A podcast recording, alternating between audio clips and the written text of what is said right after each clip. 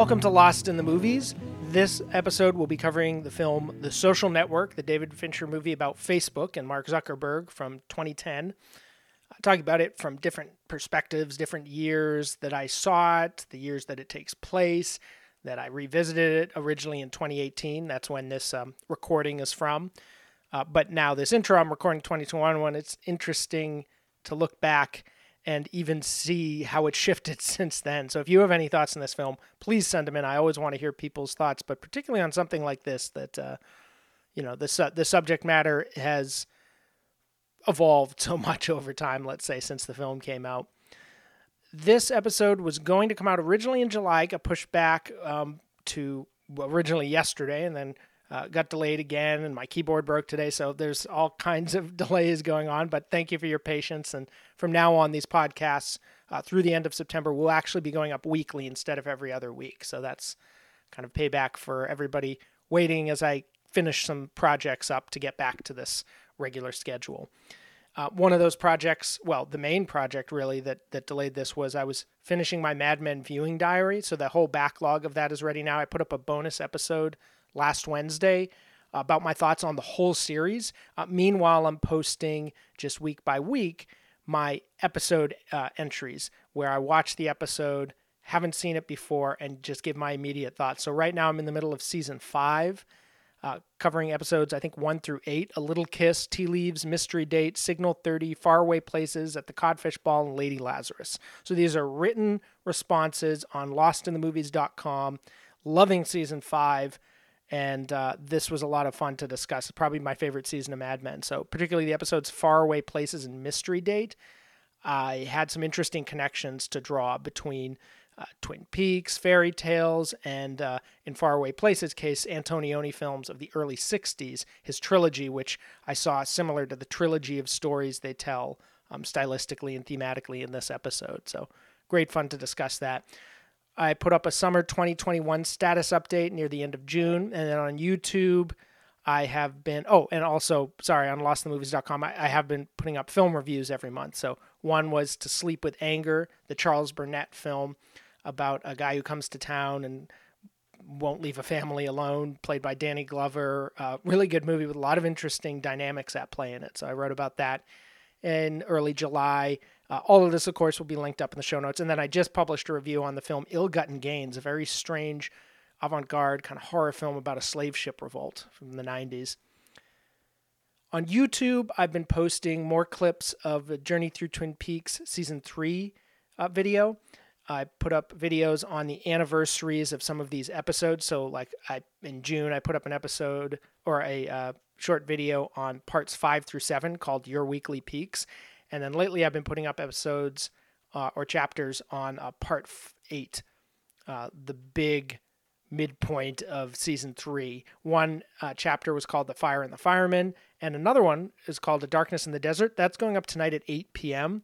because that is the 65th anniversary of the events that take place in that part of the episode. So you can check that out on YouTube, my channel Lost in the Movies. And then finally on patreon.com slash Lost in the Movies, for my dollar a month tier, I put up my podcast episode number 80, Twin Peaks Cinema The Big Sleep, talking about that noir film in relation to all three seasons of Twin Peaks.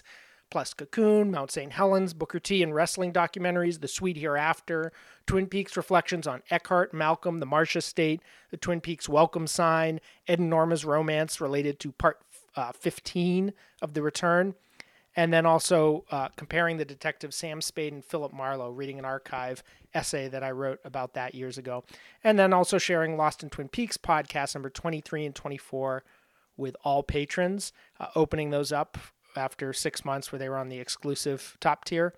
Uh, one of those is the Diane Keaton directed episode, very strange episode of season two. Another one we'll just call the drawer pull episode. If you've seen the series, you know what I'm talking about.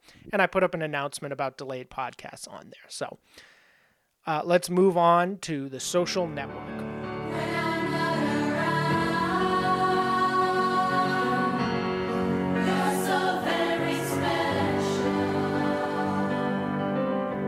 I need to do something substantial in order to get the attention of the clubs. Why? Because they're exclusive and fun, and they lead to a better life.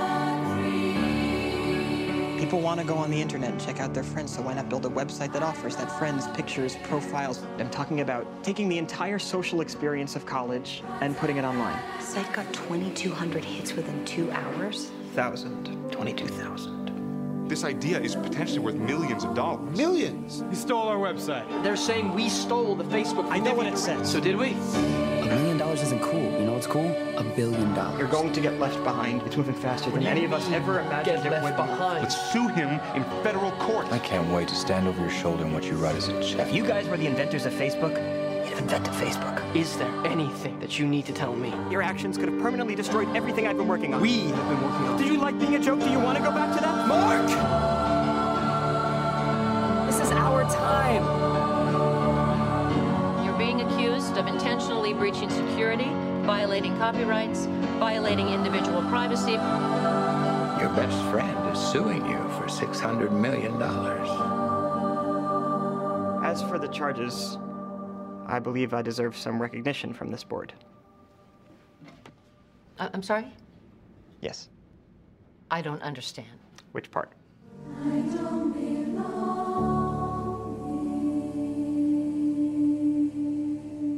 The film in focus this week, The Social Network, came out in 2010. The events in this film occur in 2003 to I think about 2007, 2008, but uh, most of them take place, I think, between 2004 and 2005, like in the space of about a year. Uh, there's a framing device in which Mark Zuckerberg is being sued by uh, two groups, I guess, because it's not two individuals. Um, one is the Winklevoss twins, who came up with the idea of like a Harvard, I think they called it Harvard Connect or something like that, Harvard Match, where it was like a dating website for uh, using the harvard.edu uh, email. And they allege that he stole that idea and turned it into Facebook. He's also getting sued by his close friend, who uh, kind of got screwed over in the process of uh, collaborating on Facebook. He was the one who uh, funded it, and uh, you know he he was like the, the the financier on a very low level, and he was a close friend of Mark Zuckerberg. At one point in the movie, he calls himself, you know, he says, "I was your only friend," basically, and uh, he is suing him because after about a year, the company went public. Uh, he signed a contract which he didn't fully understand and got completely screwed out of the company. He was no longer a part of Facebook. And he's really pissed about, so he's suing him. So we know right away, even if you don't know the background story of Facebook, the movie tells you right away that this guy ended up alienated from at least his best friend and also this other this these other these brothers, the Winklevoss brothers, who uh, he probably never liked to begin with. But, you know, he's being sued by these two groups, and that's the framing device that's used. The film is written by Aaron Sorkin, and it's directed by David Fincher, which is a fascinating combination. Uh, Aaron Sorkin, I think, gets a lot of crap on the. Uh, Twitter left these days for the West Wing stuff. The, the the whole ethos of like breathless, trying to combine a worldly, seen it all view with this starry eyed idealism, which can be kind of exhausting. And I always, through my various political permutations, which have been all over the map, I always was kind of annoyed by the, that West Wing style. He is a very entertaining writer. This film captures that. I mean, this is certainly my favorite thing I've seen that he's written. It's a perfect match for him. Getting that brainy dialogue that's also off putting in a way. I mean, this is a very off putting character, Mark Zuckerberg. And I didn't mention the name before, but the, the name of the character who's played by uh, Andrew Garfield, his best friend is Eduardo Saverin. And uh, actually, also, Mark Zuckerberg is played by Jesse Eisenberg, which I should, of course, point out. This film has a number of actors who've shown up later. Uh, Rooney Mara is his girlfriend. That's the inciting event of the film, where she is, she's a BU student. She's out at some restaurant with him in Boston, and he's just talking a mile a minute, combining this kind of exhausting patter with these put downs of her. And she has enough, and she breaks up with him, starts the whole narrative rolling. So he goes back to his dorm room at Harvard.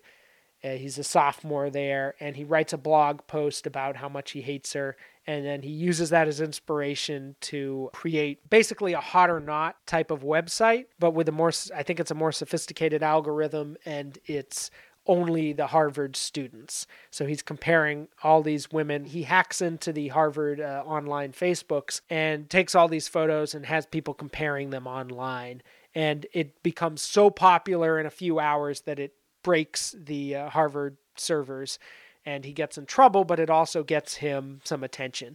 So the Winklevoss twins approach him with their dating site idea. He ends up doing his own web social network website based on just Harvard. So it's just for Harvard students, but you get to see their interests, their profiles, and their relationship status, which is a big ingredient. Then it slowly starts, not so slowly actually, it's within a few months, but it starts to expand to other Ivy League schools. Then they spread it to NYU, BU, they spread it to Stanford because of the tech industry there. And then the tension in the film becomes that Eduardo wants to make this a business. You know, he's put his funds into it and he wants to see how they can make money off of it.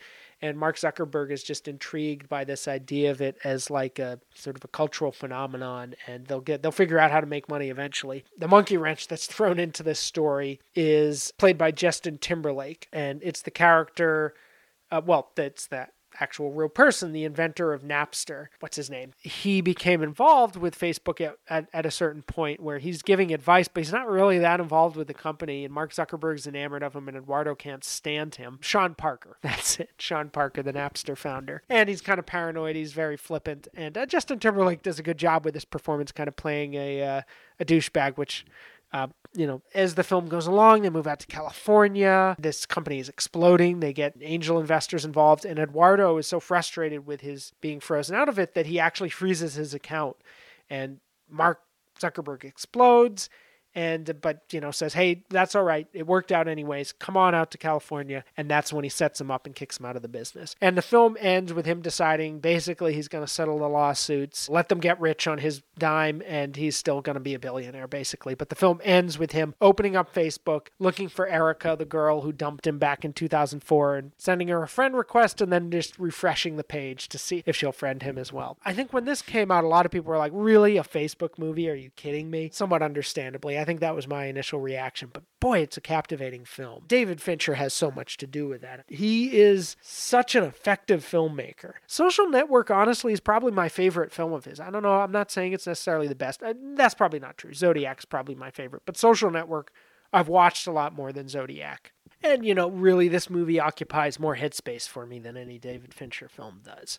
Uh, I'm just utterly fascinated with it, and I've always been very drawn to it. I've done a couple of pieces on it before. I did a review of it in 2010, right when it came out, you know, reviewing it as a new release, where I had already had a few conversations on the film on uh, different blogs. Uh, Ed Howard, Only the Cinema, and uh, Hokahay Little Worlds, those two sites. And I thought my conversations with them had actually kind of covered most of what I wanted to say about the film. And I thought, what would be an interesting way to present it? So I made a fake Facebook page, posted my conversation with them, like in the form of a Facebook thread. I put up those screen caps as my essay, as my review for that film, which was a lot of fun. Then again, a few years later, I did a visual tribute. I went and rewatched the film and I was struck by the idea that so much is communicated in the film either through a computer screen or through paper on this paper business card on like the pay, the note that somebody passes him in class, the invitation when Eduardo gets punched by the uh, as they call it by the uh, fraternity. There's this fascinating interplay. So I called the visual tribute paper and plastic, and I alternated those two things. I I think there's so much going on in this movie. I can totally see them having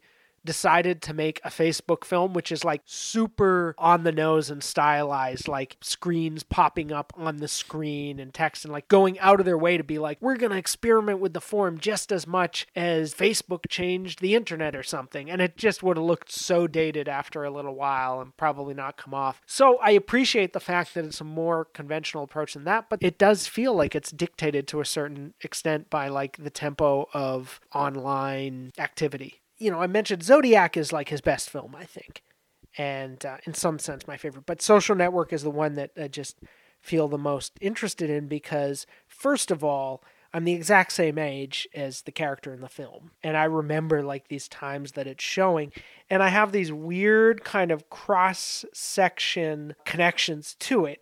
Um, when in the, at the time that the character in the film is, you know, at Harvard and in Boston, whatever, creating the Facebook project, I was in New York. I lived in Boston at the time that this movie came out, and actually was working at uh, like a Harvard bookstore for like a year. I can relate to it from these different angles of like remembering that time, but also remembering that place from a different time. There was also something pretty surreal about seeing this experience reflected on the big screen in uh, 2010. So I'd imagine I have some listeners who are, you know, maybe 5, 10, 15 years older than me, some that are 5, 10, well, maybe 15 years younger, actually. I have people kind of on either end of me who were either in their 30s when Facebook came out or not even yet uh, that conscious when Facebook came out. So they have different experiences. For the younger group, they may not have seen something from their own experience reflected on, on screen at this point yet. And for the older group, they probably did at an earlier time. But for me, it was surreal to see a very specific social event represented in that way. Early 2004, like within a few months of the Facebook, as it was called at the time, coming online, my friends were going online. They were sending me friend requests. The brilliance of the the whole Facebook marketing thing was it started as exclusive just to Harvard, but even as it expanded, it was still kind of exclusive. It was like your parents certainly couldn't go on there. Initially, like high school student couldn't go on there. Even the colleges were initially rippled out from Harvard to further and further afield. So this was like, oh, this is like our thing or whatever. And so, yes, by 2010, it had become much more widespread than that. But still, to see that seed spring forth as this Hollywood feature film that you're seeing in this mythologized way on the big screen was was very uh, surreal and kind of cool. All of that said, you know, there's there's a certain adventure to the movie. There's a there's a, anybody who is of that generation at that time. You're seeing this person who obviously definitionally had more success than literally any other person watching the film who's uh, his age or whatever. But he's also kind of just a asshole in this movie and honestly probably even more so of one in real life like if anything this probably whitewashes him a little and i think that's become even more uh, apparent in recent years with all of the stuff that facebook has gotten in trouble with how it uses the user's data and uh, obviously its involvement with the whole russia thing and the, the cambridge analytica and all of this stuff i mean a few weeks before I rewatched this film, I saw an interview on CNN with Mark Zuckerberg, and he looked just seems like an alien. Like he's so out of it, trying to convey some sense of concern or whatever uh, as he tries to spin the this the situation. It's just surreal. So like watching this film now, there are three experiences going on. There's the remembering the time when that uh, basically anybody of my age was kind of roughly on the I mean may not have been Harvard students, but we're roughly on the same footing as you know Mark Zuckerberg, this 20 year old kid with a chip on his shoulder in his dorm room. And then there's the experience of 2010 when this film came out and what it meant then, and now what Facebook has become, and I would say a fairly negative reputation pretty much across the map. I know like my parents are always swearing I'm going to get off of this at some point. It's also okay, so this is another really funny thing to me. Facebook now has it's defined by the older generation. People my age tend to be more on on Twitter. That's not entirely true. I probably know more people my age who are on Facebook than Twitter. But still, Twitter is kind of where it's happening and Facebook is the baby boomer grandpa generation has just totally taken it over. And that's utterly fascinating given where Facebook began. You can't make a sequel to this because the story it's telling, it's not the story of Facebook, it's the story of these characters who made Facebook. So you couldn't really make a sequel, but man, the story has gone in interesting places and watching it today casts all of that in an even more interesting light. And thank you for listening. As I said, if you have any thoughts on the social network, other David Fincher movies, anything you want to talk about really from older episodes, I'd love to discuss it on here. So send me your feedback. If you enjoy this podcast, please rate, review, and subscribe on iTunes. That's the best way to get this out there, get more people to see it and listen to it in this case.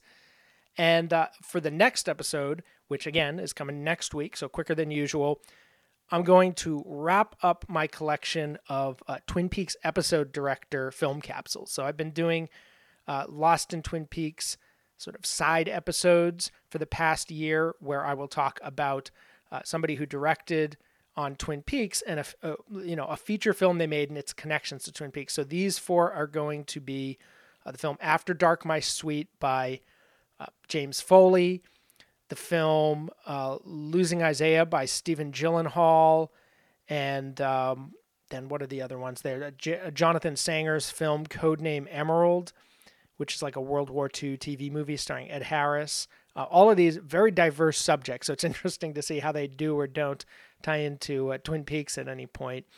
And then uh, one other is actually by a writer of Twin Peaks, not a director, Robert Engels. He made this very goofy uh, TV movie in the early 2000s called Matthew Blackheart Monster Smasher. So here are clips from each of those to whet your appetite a little bit for next week's episode. See you then. You don't really know anything about me. No, but I know people. I know what they'll do and I know what they won't do. But I don't want him talking you into this mess. They're using you for their own criminal purposes.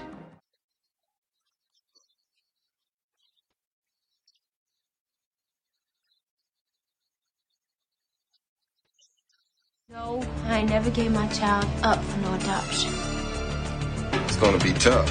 Family is with is white. Treated him well. He'll fight this. But I'm his mother. Hey, Blackie. Where you been? You made my life into a comic book?